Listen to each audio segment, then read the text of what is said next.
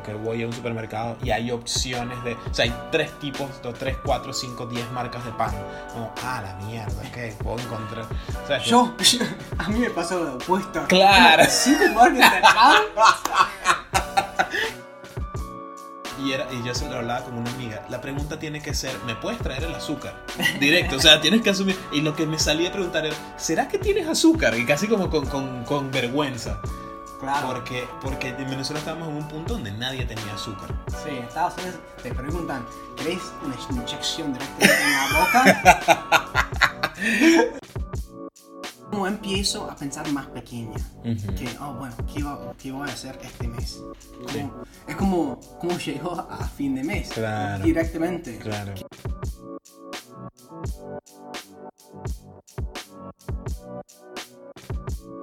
Bienvenidos a Culture Crisis.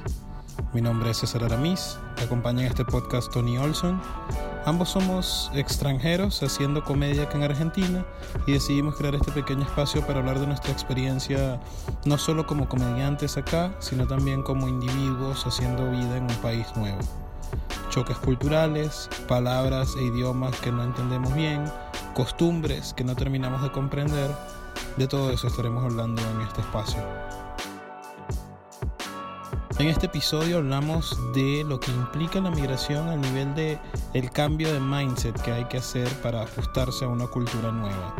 ¿Se achica o se expande la imaginación de alguien que llega a un país como Argentina? Estaremos comparando cómo fue el proceso para cada uno de nosotros que viene de una realidad totalmente opuesta y diferente. Sin mucho más que decir, bienvenidos a Culture Crisis.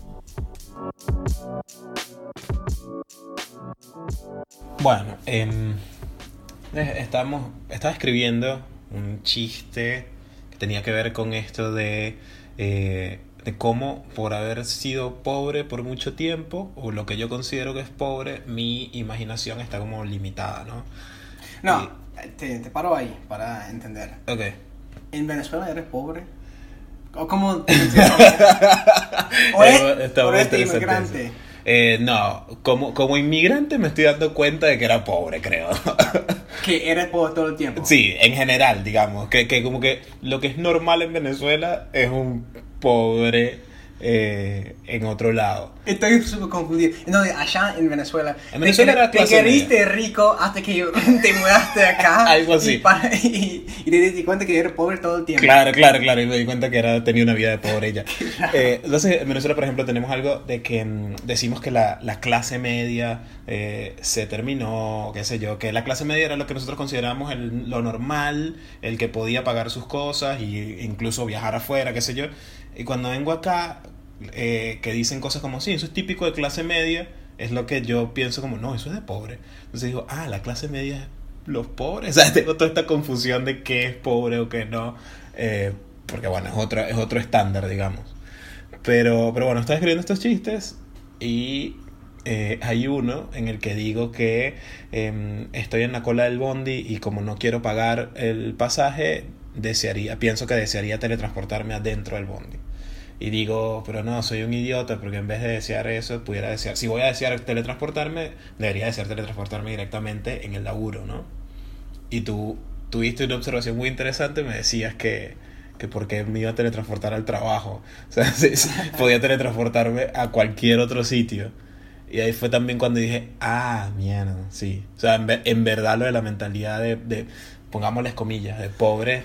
Claro. Es cierto, o sea, es una mentalidad un poco limitada, porque... eh, Sí, eh, de mi perspectiva estoy pensando, si este tipo es el, el único tipo en el mundo que se puede te- eh, transportar, teleportar, no estaría trabajando. Te, Claro. te teleportaría directamente adentro de un banco. Claro, claro. No. O sea, so- soy el superhéroe más mediocre del mundo. Es como que mi superpoder es ir a trabajar de 9 a 18. Claro, llegar a tiempo. Claro, llegar a tiempo al trabajo. Sí, No perder el presentismo. Claro, claro, es como, ¿qué sería mi sueño? Llegar a tiempo, ¿no? Sí, sí. Sin pagar nada. Sí, eso se llama tener auto, básicamente.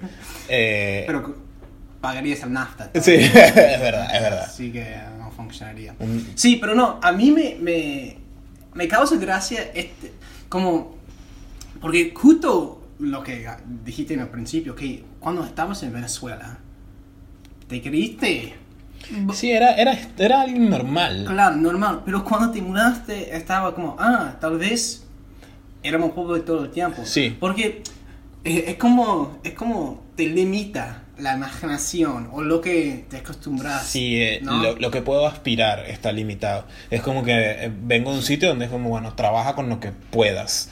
Y a veces como que no, no deseas. De hecho, hay otra anécdota interesante. Cuando yo me venía para acá, mi prima, eh, fíjate, ya toda la conversación es muy rara. Mi prima me pregunta, eh, ah, ya en Buenos Aires hay Starbucks. Eh, y yo le digo, o sea, había escuchado en un especial de stand-up que hacían referencia a un Starbucks y sabía que existía otro. Y yo le dije como, sí, bueno, creo que dos hay, al menos. O sea, mi estándar era que había dos Starbucks, que son dos Starbucks más de los que hay en Venezuela. Eh, eh, cuando llego acá resulta que hay un Starbucks en cada esquina. Y es como, ah, la mierda. O sea, es- esa- esas cosas, no, ni siquiera eso me lo podía imaginar. Porque no hay Starbucks en Venezuela. No, no hay. No hay, cero. No es rentable, seguramente. Seguro que no, seguro que no. Además tenemos buen café. Así que no. Yo me quedo con no rentable. Sí, ok. o o el, el café, el mejor café tendría sentido porque hay un montón de Starbucks. Y sí, Ah, no. mm, Se tiene que decir. Bueno, Buenos Aires, Buenos Aires es una ciudad excelente para tomarte un café de mierda. Eh, Hay, hay muchos sitios donde tomarte malos cafés. podéis encontrar buen café, pero Pero no es, que buscar. sí, no es ni en Starbucks, ni en Habana. Claro. Eh, Ahí se están yendo todos nuestros posibles patrocinantes. ni, ni en Starbucks, ni en Habana, ni, ni, en, ni, ni en Leblé tampoco. Sí, eh, en, en- sí, en, en todos lugares. Eh, pero sí, te- hay, hay, hay algunos, pero lo tenés que buscar bien. Sí. Volviendo al tema. Entonces, como te, te, limi- te, te limita la imaginación un poco. Porque yo vengo de un lugar de Estados Unidos donde todo es posible. Claro. Te venden esta imagen Sí. donde si quieres hacer algo, la única que te, que te falta es el esfuerzo, el esfuerzo para lograrlo. El único límite eres tú mismo. que tu mente. ¿no? Claro, claro. Eh, y, y es cierto. Eh, y te deja. Y te empodera un montón. Sí. ¿No? Si quieres algo. Es todo por mérito. Básicamente es eso, ¿no? Todo por mérito. te- te venden la idea de que Claro, por mérito- Puedes lograr cualquier cosa, pero también es difícil vivir en esta cultura cuando si algo te, te sale mal, es tu culpa. Claro, claro. No es la culpa de nadie más. No puedes quejarte del gobierno. Porque tenés todos los recursos del mundo, Ujú. ¿no? Podés imaginar cualquier cosa. Y si no lo logras, no puedes culparle a nadie. Sí, si no lo logras es porque no hiciste lo que tenías que haber hecho para llegar a... Claro, pero igual eh, es como. En, en, en tu caso, eh, viniste acá Ujú. y te abriste la mente. Tal cual. Y oh, mi, mi vida puede ser mejor. Sí. Hay más posibilidades. Sí, sí. Lo que estaba viviendo antes era pobreza, pero ni nos ni Claro, lo no, sabía. no, me, di- no me daba cuenta porque estaba muy ocupado en vivirlo. Claro. Y yo, bueno, vine acá y, y pensé, ah, la gente es un poco cerrada. ¿No? Como que no tiene la imaginación que los yankees tienen. Claro. A- allá como voy a, voy a emprender, voy a probar eso, voy a probar tal cosa, voy a mudarme, voy a... Es como todo, todo... Se imaginan todo. Sí. No hay límites. Siempre, sí, to- todo, es una, todo es una posibilidad, creo, para, para ustedes. Y lo creemos. Sí, sí. Y eso es lo importante. No todo es una posibilidad. No, No. es, no es una me- meritocracia. No, no, 100%. no, no, puedes... Si no tienes plata, bueno, Claro, claro, es más difícil, ¿no? Pero la ventaja que ustedes tienen es que a pesar de que sabes que no es toda una, una opción, o todo, no todo es una posibilidad, eh, aprendes como a vivir encontrando cuál puede ser tu nuevo límite. O sea, es como que sabes encontrar tu camino para alcanzar algunas cosas, ¿no? Sí, Como para seguir deseando cosas. claro. Y tal vez es eso, es deseamos. ¿no? Y en el fondo creemos que lo podemos Alcanzar. alcanzar en algún momento. Sí. Pero eso nos trae, personalmente nos trae, eh, o a mí me trajo como mucha, no mucho, pero un poco de, de- depresión, Ujú, digamos, ¿no? ujú. Porque si no lo estás logrando, "Ah, Hay algo mal porque- contigo. Porque fallo yo, Claro. ¿no? Claro. Eh, pero igual está buenísimo tener como esta esperanza que la vida va, va a mejorar, que Claro. puedo comprar eso en algún momento, ¿no? Creo- y honestamente creo que te ven demasiado que esto, bueno, lo tenés que tener un auto, un- una casa, todo eso, Sí, sí, sí. pero soñamos y no hay límites. Ujú. Y vine acá y, y vi que lo que yo llamaría como una, una mente de pobreza un poco. Claro. Claro. ¿Qué Sí, es? En comparación a lo que tú vienes viendo. Sí, que es, esto es quién soy yo, esto es lo que hago y estoy contento haciéndolo. Sí. Sí, Como ahí- que eh, vos me dijiste este, esta metáfora, básicamente, si alguien no come Ujú. por mucho tiempo, se achica el su estómago se achica. y después no tiene el, el apetito que tenían antes. Claro. Claro. Y esto es lo que a mí eh, tiene América del Sur un poco. Ujú.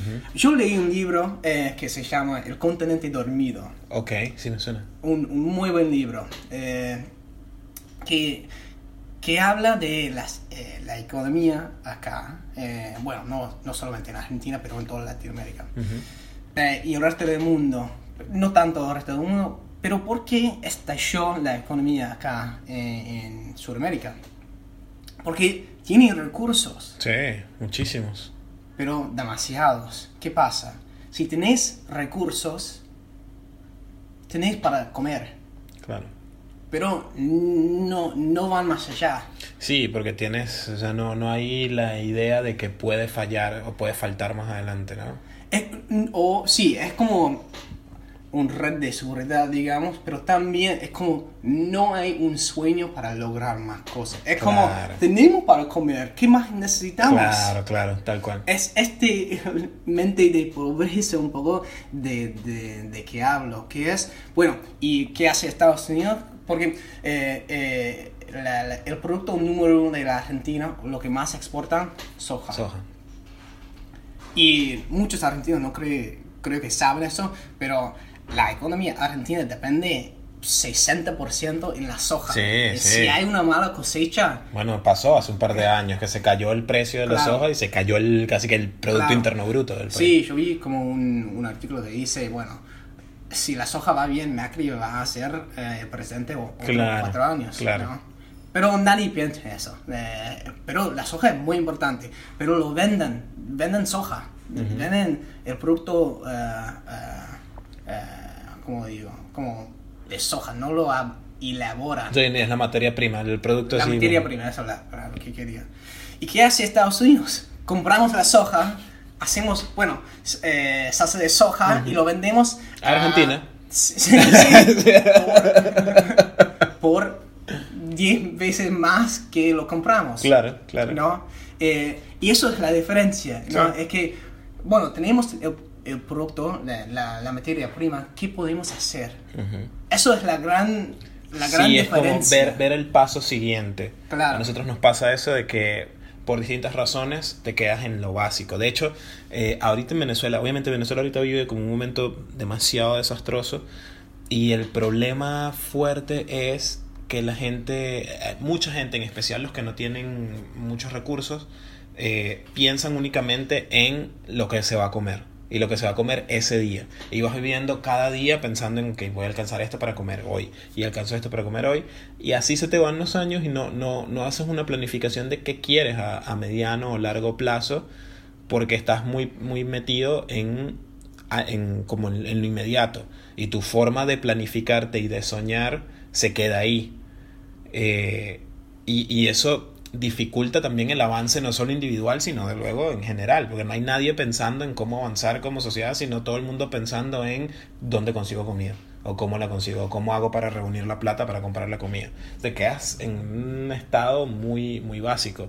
Eh, y cuando, cuando sales, y, y lo que hablábamos, lo que hablábamos también hace, hace, hace un rato es como eh, no es que estamos viviendo en, en Suiza o, o en Finlandia, que asumo que tienen muchos recursos a disposición. O sea, nos vinimos a Argentina, que no está tan lejos socialmente de lo que es Venezuela, pero ya para mí es como un... O sea, eh, eh, un montón de estímulos ya vienen distintos. Como esto, encontrar Starbucks o que voy a un supermercado y hay opciones de... O sea, hay tres tipos, dos, tres, cuatro, cinco, diez marcas de pan. No, ah, la mierda, ok, puedo encontrar... O sea, Yo, yo- a mí me pasó lo opuesto. Claro. Cinco marcas de pan. ¿Qué se cree esta gente que da cinco marcas de pan? Claro, yo quiero sin azúcar, con azúcar agregado, con azúcar normal, con azúcar de las Himaleas. Qué bueno eso. Porque tú también has tenido que hacer ajustes acá. Igual tener tantas opciones te, te paraliza un Ah, no, claro. eh, y nuevamente, es lo que a mí me, pasa, me pasaba cuando los primeros meses acá, a, a mi novia le encanta ir a un supermercado y hacer compras, qué sé yo. Eh, a mí yo pensaba que me gustaba, pero ahora no. O sea, llegaba a los sitios y me quedaba parado así frente al estante de galletas, por ejemplo, y era como... No quiero nada. la verdad, no quiero, no quiero absolutamente nada. A mí me simplificó la vida un montón. Que era la marca del día o Claro. la otra. ¿no? Sí, sí, sí. Eh, ¿Día o Luchetti? Ok, bien. Eh, pero, pero está interesante eso, sientes que te simplificó la vida. A mí me la complejizó. Pero, pero para mí, y creo que también de cierta forma para ambos ha sido para, para bien. O sea, es algo positivo. O sea, a mí me sirvió, porque yo sentía que estaba viviendo una vida de mentira. Yo escogía las dos cosas que me podía, o sea, no escogía realmente. Era alguien diciéndome, puedes comprar esto o esto. Mm. Y si quiero un tercero, no, no hay, solo es esto. Ahora aquí llego y es como, puedo esto, esto, esto, esto. Ah, ok. O a veces si quiero es esto y esto.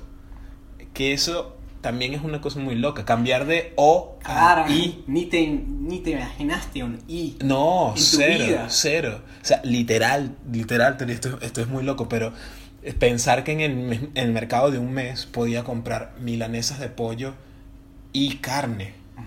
No. Ah, bueno, ¿y quién soy? Rockefeller, o sea, como que, ¿qué es esto? Soy un millonario aquí. Como, no, no, es lo que deberías poder hacer.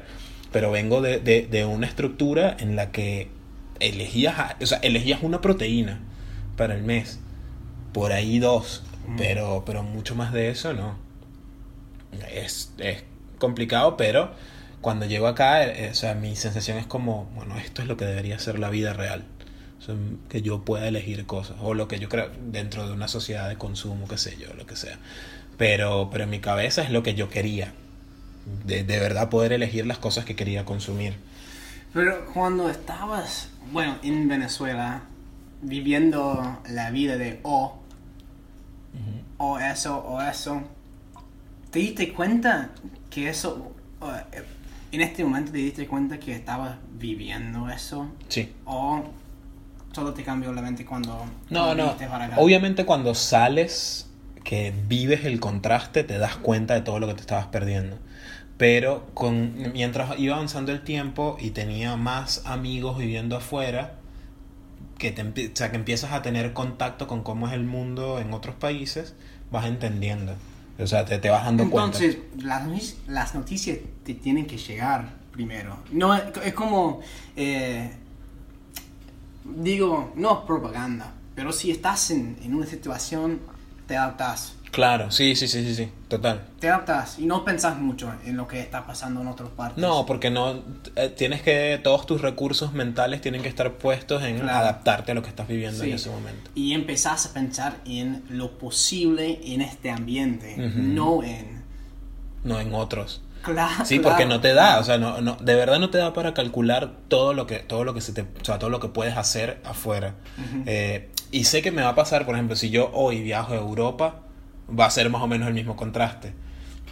Como, ah, mierda, mira todo esto. O si voy a Estados Unidos, sé que si me meto en un Walmart me va a dar un ACB, porque tantas opciones me, me van a, me van a explotar el cerebro. Eh, pero sí, eh, por un lado es como que necesitas centrarte en aprender a moverte y a sobrevivir en esa realidad que estás.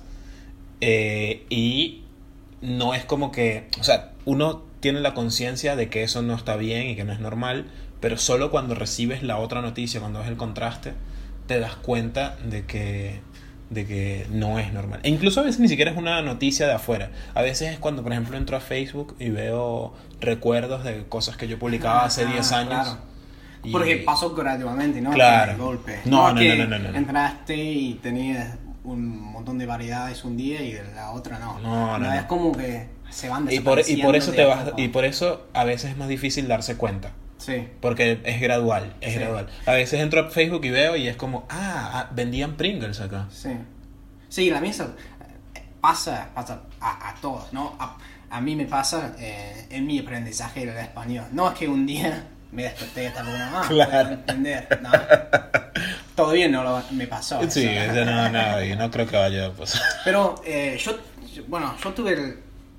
A mí me pasa la otra cosa, es que, bueno, ya, ya estoy acá como dos, dos años y media y siento que estoy adaptándome a esta cultura y no me gusta un montón, Mm. ¿no? Como demasiado. Claro. Me claro. está limitando lo que creo que puedo log- lograr en la vida, ¿no? Ok, ok.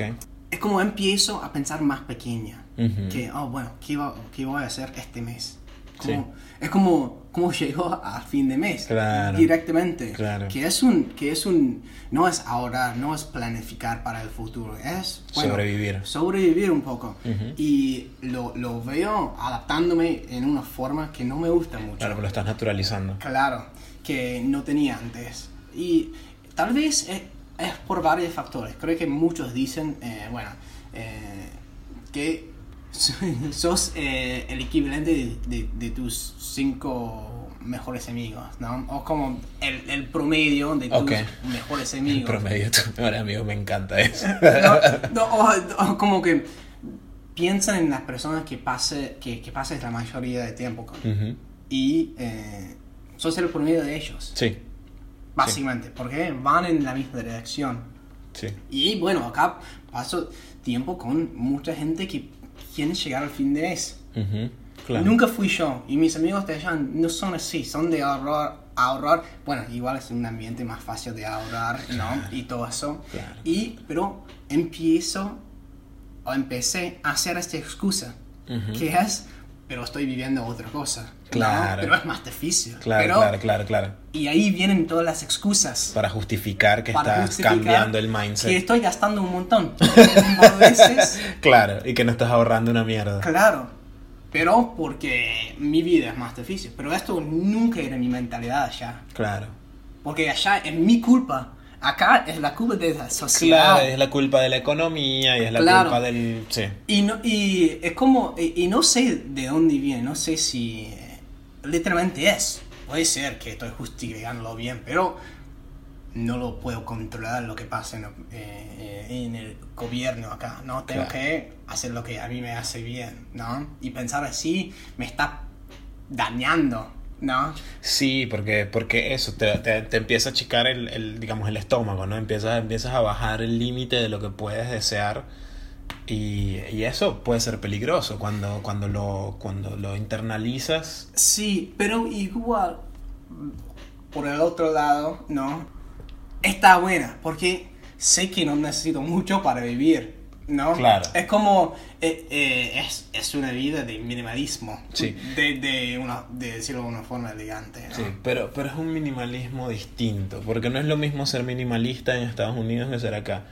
O sea, ser, ser minimalista acá implica que vas a llegar a fin de mes. Ser minimalista en Estados Unidos implica que en un año ahorraste lo suficiente para viajar por Europa. ¿Sabes? Como es, es, es otra, es otra cosa. Sí, ser minimalismo allá es no comprar algo porque no lo, no lo querés. Acá es porque no tenés plata. Claro, claro, claro, exacto.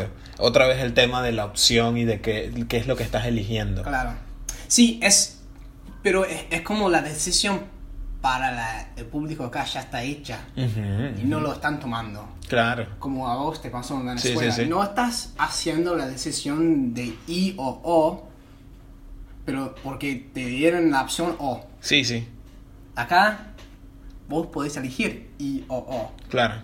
Voy a I o I e o. Me estoy perdiendo en los En todas las vocales. vocales. Sí, no, es como eh, tenés este, este otra opción, así que tú, eh, tu imaginación aumenta. Sí, Ya podés imaginar más cosas. sí. Una vida con más cosas.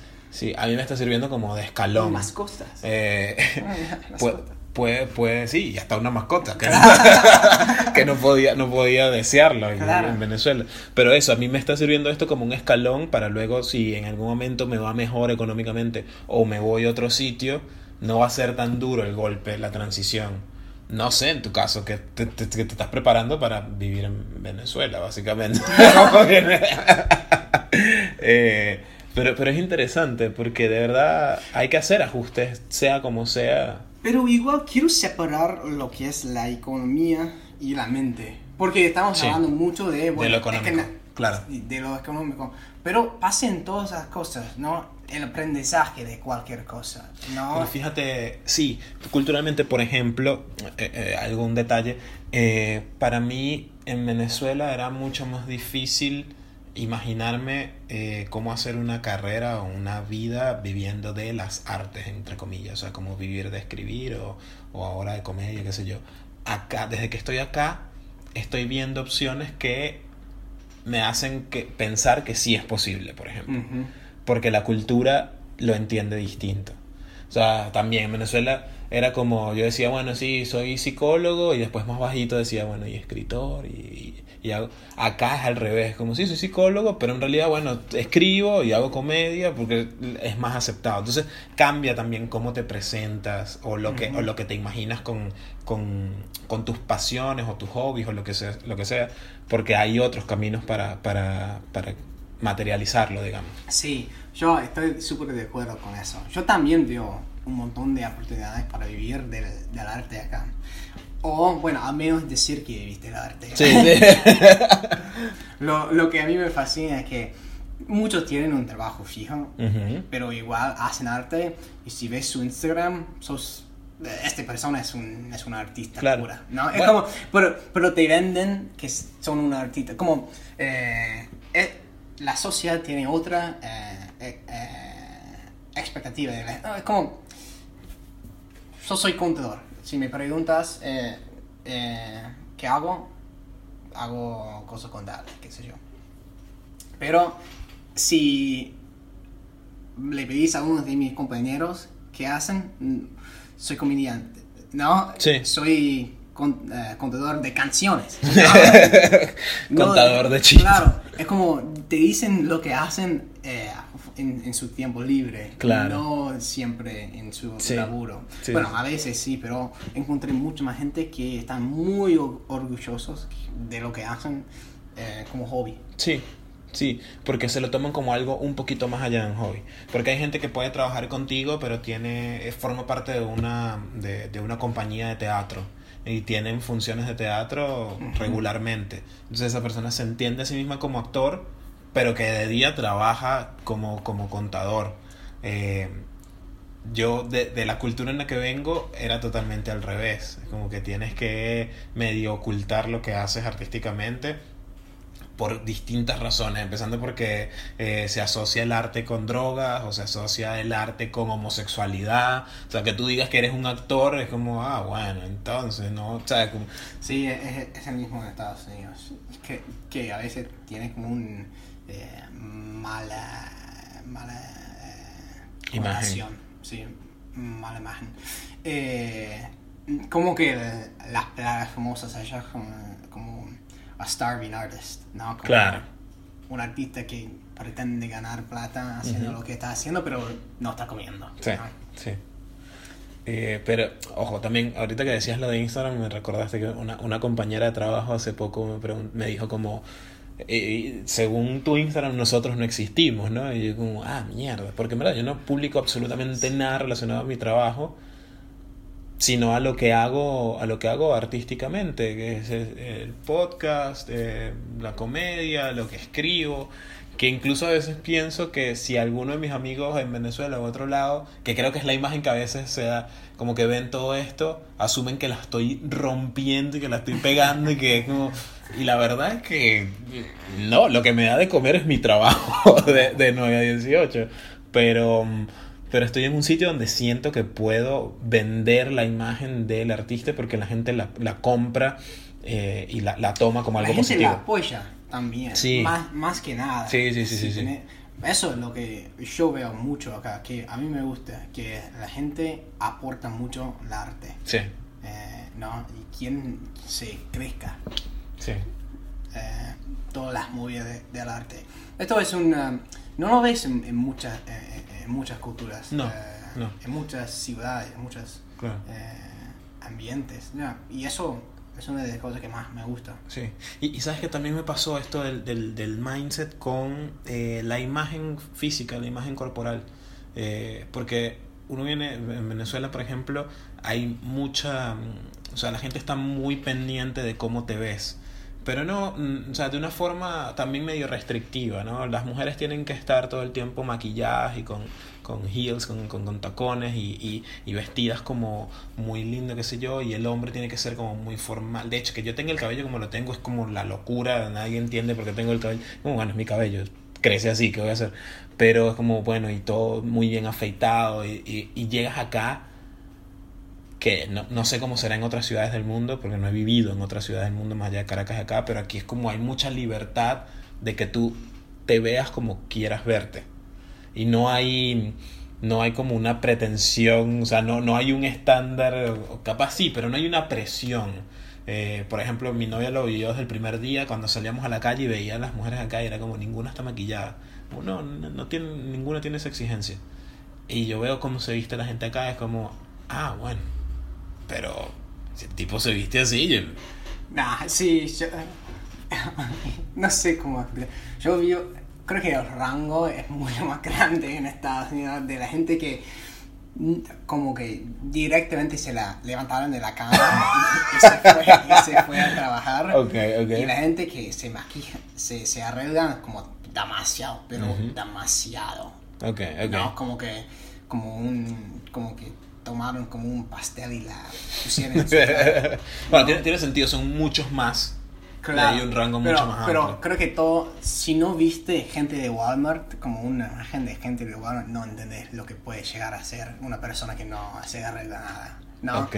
Gente de Walmart es como Walmart, el, La, la tienda. la tienda, la gente básicamente van sin ropa al Walmart a veces. Es como ni, ni le importa nada. Ok. Es como gente que encontrás en Walmart. Lo, te- lo tenés que buscar. Ok, ok, ok. ok. Mándalo en Google. Te vas a salir imagen de, de personas que no- ¿Cómo sale esto? ¿Cómo sabes así? ¿No? Eh, eh, sí, es muy raro. Pero es- sí, acá están muy, muy libres, pero igual ponen mucho énfasis en cómo se, eh, cómo se arreglan Ujú. y cuánto. Ok. No es que directamente salen, ¿no? Porque eh, allá a veces, en, en Estados Unidos, mucha gente salen y literalmente no, no te preocupen nada de lo que piensan los demás. Claro. Salen en eh, sweats, básicamente, y porque es cómodo. Acá salen en lo cómodo, pero igual es bien pensado. Ok, ok. ¿Tiene sentido? Sí, sí, sí. sí. Eh, es como se arreglan como quieren. Es, No, es una claro. forma de arte. Eso, sí, eso también son- lo he visto, que, que ves gente que capaz alguien de una mayor que nosotros lo ve y dice, este tipo agarró cualquier cosa. Y es como, no, no, no. Parece que agarró cualquier cosa del closet, pero eso está pensado. Sí, y, y también los tatuajes. Ah, Los sí. tatu- Mira, Ah, me nunca he visto tantos tatuajes en Me mi vida. encanta. Creo que no sos una, una, una porteña si no tenés como un tatuaje justo sobre el codo. Claro. Que dice, Eh, que está strength. como, claro, que dice algo en inglés. Girl power. Claro. Eh, eh, Hasta yo tengo uno, Claro. pero está en latín. Sí. Ah. Es cierto, esto es tu marca de... Claro, esto, esto, esto es lo que me va a dar el, el pasaporte Sí, argentino. ¿Viste en Buenos Aires? Miren. Claro, mi tatuaje cerca del cuello, cerca Es cierto. codo. Sí, sí. Porque no, eh, eh, en Estados Unidos es no tan bien visto. Como si tenés una entrevista de trabajo, tenés que no tenés que cubrir todos tus tatuajes, pero no. Todavía crees, en general hay, mucho que- tabú sobre, el, sobre los tatuajes. Mira, si yo tengo está más eh, está más abierta ho- hoy en día este tema de claro, tener claro, porque tatuajes. sí, por- Pero si tuviste un tatuaje y fuiste a entrevistar por, no sé, un trabajo como analista de finanzas, cubriría todos mis tatuajes. Mm, fíjate. Sin pensarlo. Sin pensarlo. Eh, no, bueno, no te pueden denegar el trabajo por tener tatuajes. Claro, porque es discriminación. Por- sí. Y, uh, hablando de discriminaciones, uh, como, mira, en nuestros resumes que entregamos, no puedes poner tu edad, tu raíz, Ni la foto. ni una foto porque están jugando con sin, sin poner nombre. Porque si tu nombre es Jamal y mi nombre es Anthony, hay Sí, discriminación. sí, sí, sabemos. Ya te imaginas que te puedes esperar de cada nombre. Jamal, Sí. seguro que jugas hockey sobre el hielo. no te creo. Sí, sí, sí. No, pero eh, porque no queremos dis- discriminar de nada. De hecho, cuando llegué acá para mi laburo me preguntaron, eh, ¿pero cuántos años tenéis? Y está como, Claro, ofendido. no, ofendido. Pensé directamente, esto va en contra de la, la ley. No, no me podéis preguntar Pregunta. cuántos años tengo. Porque eso no Claro. tiene nada que ver con mis capacidades. Exactamente. Y en algunas, en algunas eh, eh, estaba postulando por un trabajo y dice, no puedes tener más que 45 eh, años. ¿Qué? Sí, ¿Cómo sí. puedes escribir eso? Y no, y hay algunos que te, que te discriminan por la universidad de la que, de la que saliste. Eh, Bueno, eso pasa en Estados Unidos. También. Pero eso no es discriminación, eso es la capacidad. Claro, pero no deberías, no deberías decirlo abiertamente. Eh, en Venezuela, por ejemplo, pasaba que había un, un anuncio de trabajo y decían buscamos un abogado, no sé qué, ta, ta, ta, ta, eh, egresados de la universidad tal, no envíen, no envíen el CV directamente. Ah, sí, eso no. Es- Eso no lo puedes Mm. poner. Pero, pero bueno, sí, eh, todo, todo el tema de la imagen y esto.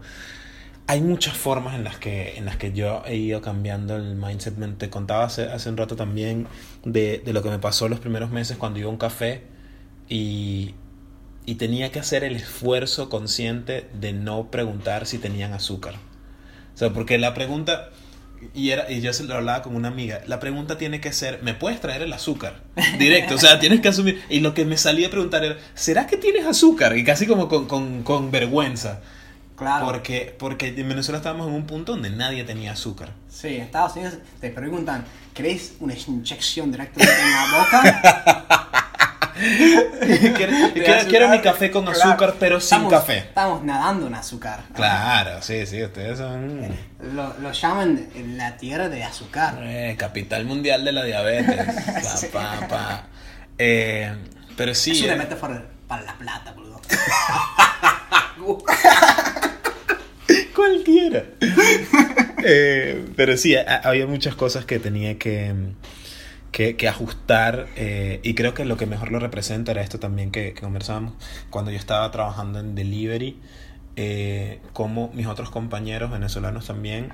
O sea, yo, lo- yo, yo lo que estaba pensando era cómo alcanzar plata suficiente para ya estar tranquilo, pagar el alquiler y empezar y buscar, mientras voy buscando otro trabajo y, pensar otras cosas, estos compañeros estaban buscando en hacer plata suficiente para comprarse una moto y seguir haciendo delivery.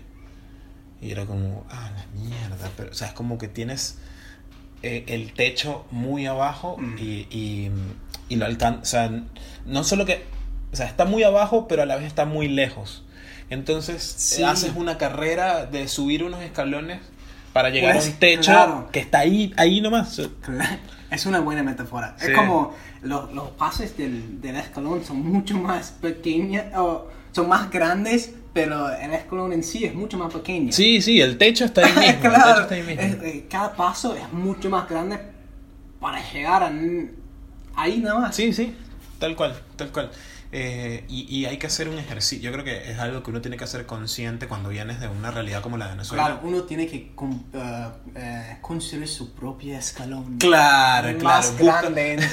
Cada quien tiene su propia escalera y su propia forma de dar pasos. y el techo lo pintamos cada uno con nuestros sueños. Eh, pero hay que hacer un esfuerzo de, eh, de ap- aprender a imaginarse o imaginar distinto el, lo que, la- las metas que uno tiene.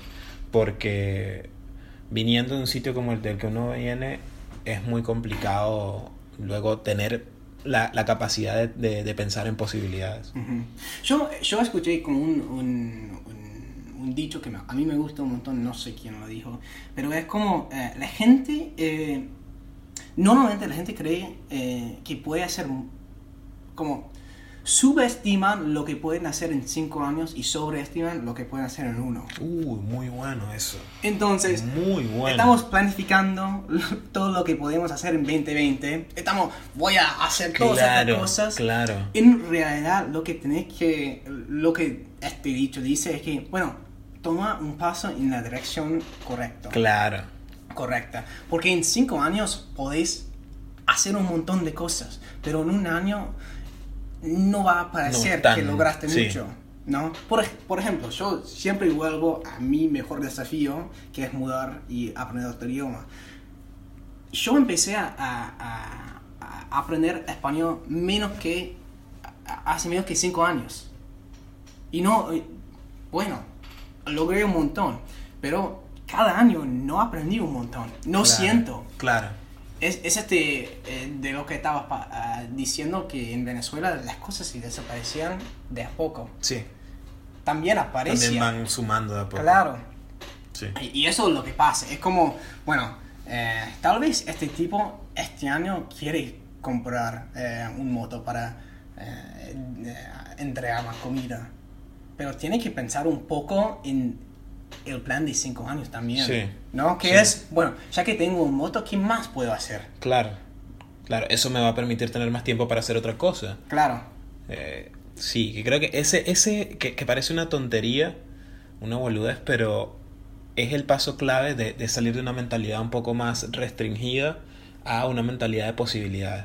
Como no es que ahora vas a querer, bueno, entonces mañana voy a tener un millón de dólares. No, pero es pensar como, bueno, si eventualmente quiero tener un millón de dólares, ¿cuál es el plan a largo plazo que tengo que hacer para eso? Eh, y entender los procesos y que cada paso...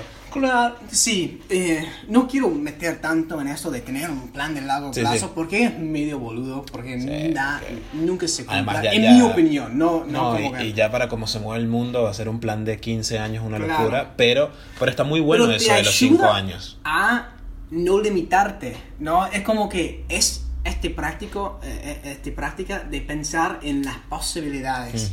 Y estos van a ir cambiando. Una vez que, bueno, vivís en otro lugar, aprendes otra cosa, haces otro trabajo, más puertas te van a abrir. Pero en este momento solo tenés las posibilidades que, eh, que sabes, ¿no? Sí, sí. Pero una vez que, bueno, ahora, ahora que hablo español, tengo más puertas abiertas, ¿no? No Claro. tanto porque obviamente no voy a traducir nada, ¿no? Pero, pero el negocio zafo. Claro, claro. No, es como... Y, y, y esto te amplía eh, la imaginación. Sí. Pero hay que ir en una dirección y no es simplemente hacer eso para su fin, pero que hay otra cosa eh, más allá. Claro, claro.